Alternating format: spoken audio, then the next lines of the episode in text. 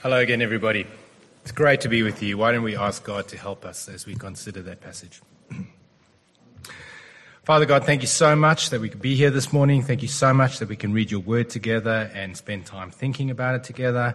Please help us to understand these words of Jesus, to internalize them and to respond appropriately. We ask in his name. Amen. Apparently, in the 1970s, uh, beyond my living memory, uh, Coca Cola had tremendous success with an advertising campaign uh, calling Coke the real thing. Um, and the idea, the idea was to distinguish Coke from the chief competitor, which is, and it would seem absurd that uh, a soft drink should be uh, marketed as a, an existential choice but what Coke realized is that nobody likes a, a phony or, or second rate or an imitation thing when the real thing is on offer. We all want the real thing, don't we? Now, you guys have been considering the I am statements from John's Gospel, and I think I, uh, look, I was due to be here next week, not this Sunday, but Kieran did a swap. So it could be that this is not the last one. You could be doing John chapter 14 next week. I'm not sure. But do you remember any of these I am statements that you've been looking at over the past few weeks that Jesus said? I am the, the bread of life, the light of the world. I'm the good shepherd. I am the gate or the door of the sheep. Well, that's today. And very interesting that you said, I am the vine. Because that's what I thought that Jesus said. But just, uh, you might want to keep your Bibles open because we'll be looking at some of the verses in this Bible and hopefully there's so much to say about what we read I'll just hopefully give you the gist of these verses from John chapter 15. And as we heard, this gentleman, Afari, I don't know your name, said, I am the vine. And that's what I expected it to say. But interestingly enough, John chapter 15, verse 1 says, I am the true vine. I expected him to say, I'm the vine, but he says, I am the true vine.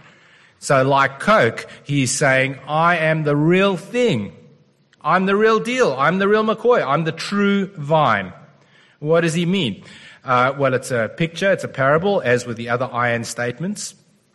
If he's the real vine or the true vine, what is the other vine? What is the fake one? What is the imitation one? Well, in speaking about a vine, the disciples would have known exactly what Jesus was talking about. Uh, the vine was a symbol for Israel. That came out of the, the many referenced, references to vines in the Old Testament. And in one of the, one of the, the pictures or the passages that bring out the, a story of the vine was the one that was read first from Psalm uh, 80. Um, in apparently in Jesus' day, the vine there, there was a, a, golden vine that that uh, decorated the, the, the, front porch of the temple sanctuary. So if people brought uh, uh, like a free will offering, like a, some grapes or some fruit or something, then the priests would put that on on the vine. And there was also coins that were printed in Jesus' day that had a picture of the vine on them. Um, and it's important for us. The, the, the, the, image is an important one because we often have vines in our city houses and that are uh, decorative vines. And less often we have vines that are fruit bearing vines. But that was the purpose of the vines in the time of uh, Jesus. Their purpose was to bear fruit, whether those uh, vines bore melons or pumpkins or most, I guess, most often grapes. And this was exactly what God had said to uh, Abram when he promised him at the beginning of his uh, relationship with God, uh, all nations will be blessed through you. Um, that's why the nation of Israel is pictured as a vine because their purpose was to bear fruit in the world. Now, do you remember how that little passage went in Psalm 80? The story about the vine. The vine grows and shows promise, but then what happens? Were you listening? What happened to the vine? It was broken down. The walls were broken down. So wild animals came and ravaged the vines. There was fire that, that came and destroyed the vine. The vine produced no fruit. It's just about dead. And similar things happened to the vines in other parts of the Old Testament, Ezekiel 19, Hosea 10. Those pictures are pictures of failed vines, which typify the failed Israel. Israel was fruitless, just like those vines. But then Jesus comes along in John chapter 15 and he says, I am the true vine. I am the true Israel. I am the means whereby God will bring, forth fruit in the world. I am the one through whom God's mission to the world will be fulfilled. So this passage is all about mission. Woohoo! That's why CMS's vision is a world that knows Jesus, because Jesus is at the center of God's purposes for the world. And Jesus tells that, or tells his disciples how it's going to come about that he will bring blessing to the world. Uh, in verse 13 and 14, he says, Greater love has no man than this, than he, than he lay down his life for his friends. And he says, You are my friends. So he says the, the core of his work is to lay down his life, to die and to rise again, and to radically transform their statements, their, their status from in, in verse uh, 15 from servants, or more literally slaves, to uh, friends. And he's fully revealing God to them, uh, the God of grace and love. So Jesus is the fulfillment of God's mission to the world. He's the true Israel. He's the true vine. But how is that blessing going to be taken to the world? How is the mission going to be magnified? We'll look at some M's. And that's the second aspect of the vine that, uh, that uh, we'll consider here. The answer is quite obvious. It's through the branches, branches that bear fruit.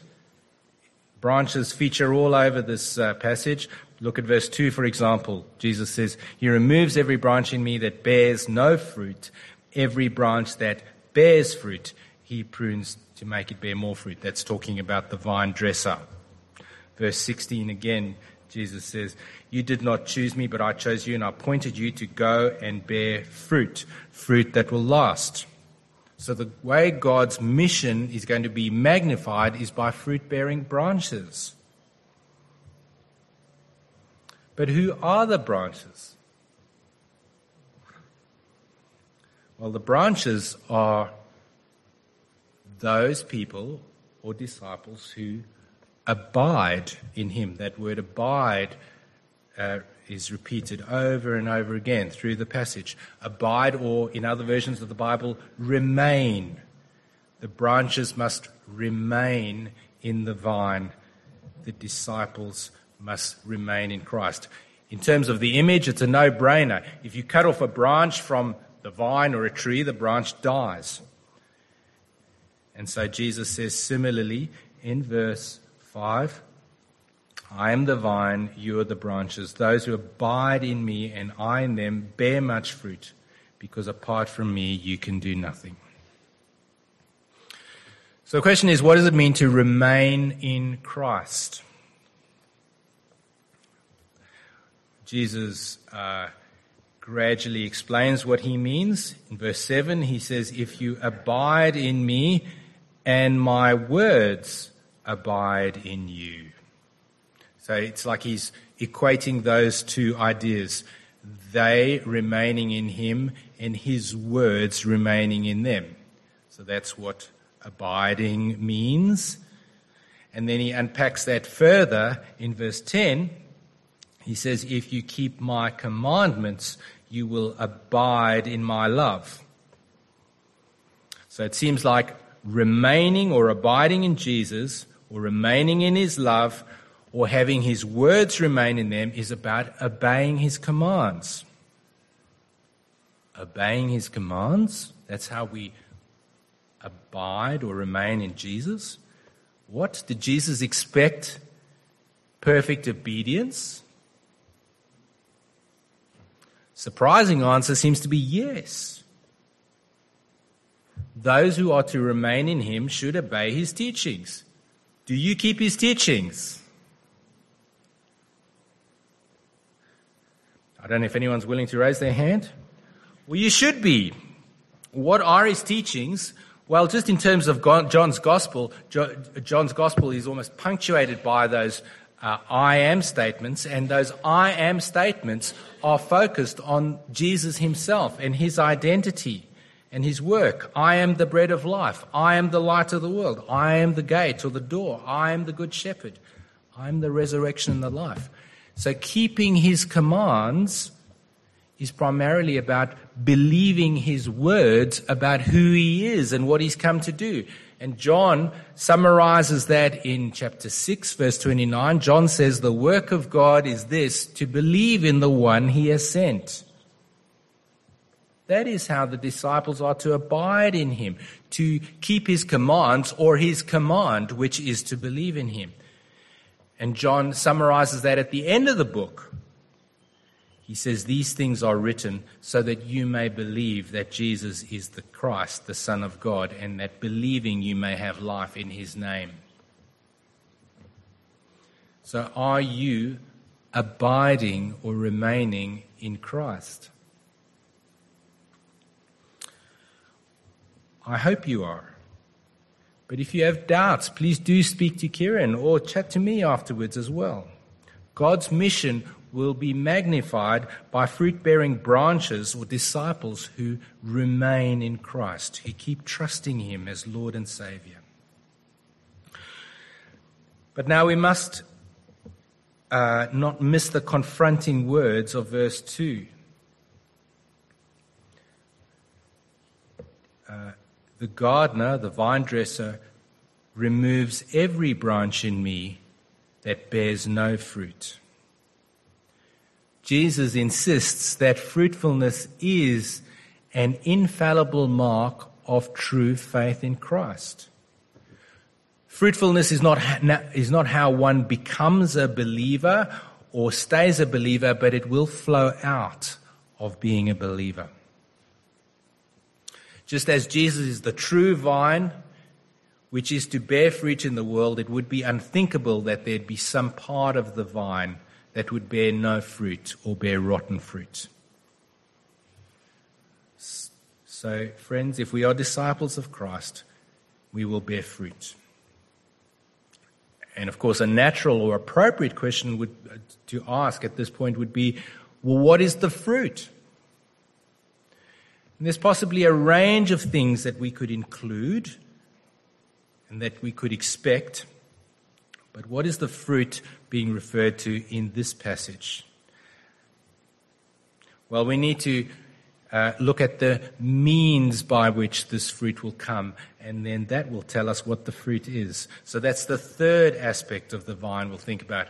What is the means of fruit bearing? And Jesus answers clearly in verse 7 and verse 16.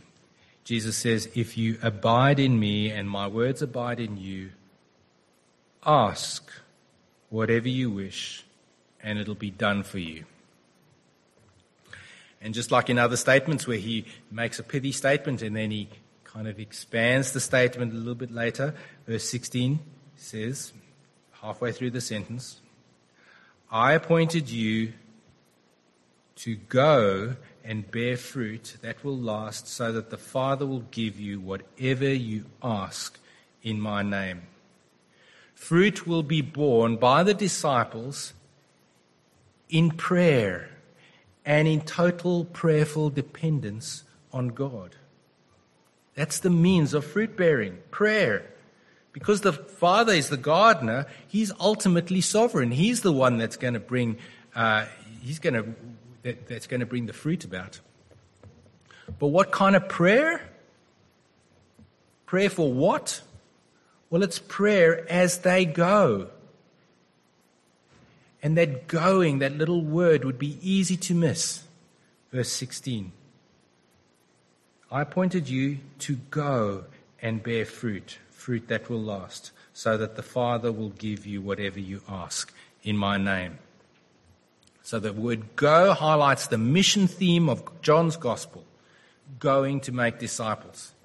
So the most important fruit that's referred to in this passage is the fruit of the vine itself growing, of other people coming to know Jesus. Now, I want to digress for a few moments and just say how it's so easy to take these words the wrong way. Uh, one of the key formative experiences of my life was when I was uni age, and I've, I'd been, I'd grown up going to a church, but I wasn't taught very well. And I'd read these verses, and I'd believed that they told me that everything that I asked for in prayer, God would give me. I believed if I'm a Christian, I pray God will give me that thing. So I picked up a leg injury, and there was no result from physio treatment, but I believed I was a Christian, so God would give me the healing that I asked for. So I prayed. And lo and behold, God did not heal me. And I prayed and I prayed, and God still did not heal me. And that made me quite angry because I'd lived good life up to that point. I'd gone to church. I hadn't been a wild teenager. And I was angry with God. Hadn't He said that in, my, in, his, in His Word? What was going on? And so I wanted to rebel, but then I got too scared because I thought, well, if I do rebel, then I'll get drunk and I'll wander across the road and I'll die, and then I will go to hell. But I was still confused and I tried to look for answers and I started asking pastors of different churches associated with the university. And they gave me such answers as, you don't have enough faith when you're praying. Or there is some kind of sin in your life. That's why God's not giving you what you ask for. Now, while it was true that I didn't have enough faith, who does? And it was true that there was sin in my life, who doesn't have sin? They were not adequate answers. But by God's profound grace and love, I ended up in a Bible study uh, with a friend of mine, and there was a particular minister of an evangelical church, and I asked him the same question Why is God not giving me what I ask in my prayers? And he said to me, Do you know that God has not promised to give you everything you ask in your prayer? I said, What? What did you just say? Did you know that God hasn't promised to give you everything you ask in your prayer? I'll always be so grateful to him for saying that to me. I pointed, these, pointed him to these verses, and he showed me that these verses were all about God's mission and about the disciples praying for fruit as they go. And God promising to give them fruit as they go. And this epiphany resulted in a total turnaround in my life because I realized how I'd been living an essentially self centered life rather than on a, a life focused on God's purposes for the world. But I do continue to see a lot of misunderstanding about prayer. There's an aged person I know who is still in praying about his own ill health says, I pray and I pray, but nothing happens. And so he says, I believe God has discarded me. May you never feel that about God. because you believe wrong things about prayer. Now, there's so much we could say about prayer. That's not the primary focus of this passage. The primary focus of this passage is about Jesus being the true vine, the means by which God will fulfill his mission to the world. But this passage is promising that as we go and as we seek to bear fruit as part of God's mission, that God will grant us fruit.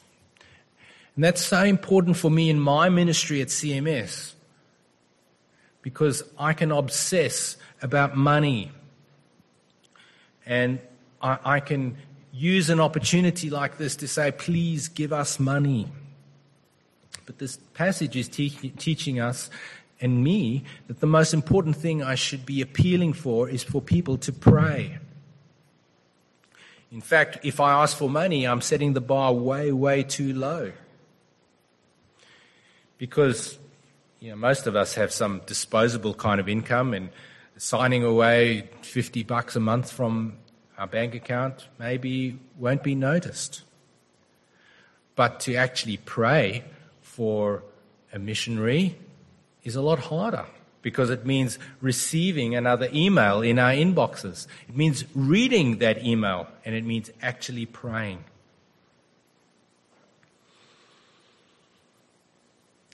But of course, apart from praying for missionaries, these verses are reminding us that we're all branches that are part of the vine, meaning we're all meant to bear fruit. And you might think, how, how can I bear fruit in my context with the hard uh, people that I'm with? And this passage is telling us ask. Ask God. Ask God for fruit. Ask God to give you the words. Ask God to give you the opportunities. Ask God um, to make your words meaningful and effective. Ask, and He will grant fruit. So, this passage ultimately reminds us that the vine will grow, that the vine will bear fruit in the world and fill it with fruit. So, will you commit to praying for fruit? Fruitfulness through this church and in your own life, at your workplace, with your family, in your neighborhood. And maybe you can commit to praying for a CMS missionary as well you can put your name on a list in the hall. I'd love to connect you with our newest family applying to be missionaries when they connect to St. Philip's. Please God. But God promises to bring us fruit in this. God promises to be honored as He answers our prayers for fruitfulness. And Jesus tells us this so that His joy would be in us and our joy would be full. So let's pray as a result of that. Father God, we thank you that Jesus is the true vine, and we can be part of the true vine through whom and through his death and resurrection, your mission to the world will be fulfilled and is being fulfilled. And help us to remain in him by trusting him as Lord and Savior and please bring fruit through us as we seek to go and make him known, trusting you and being dependent on you for that fruit. We ask this for your honor and for our joy. Amen.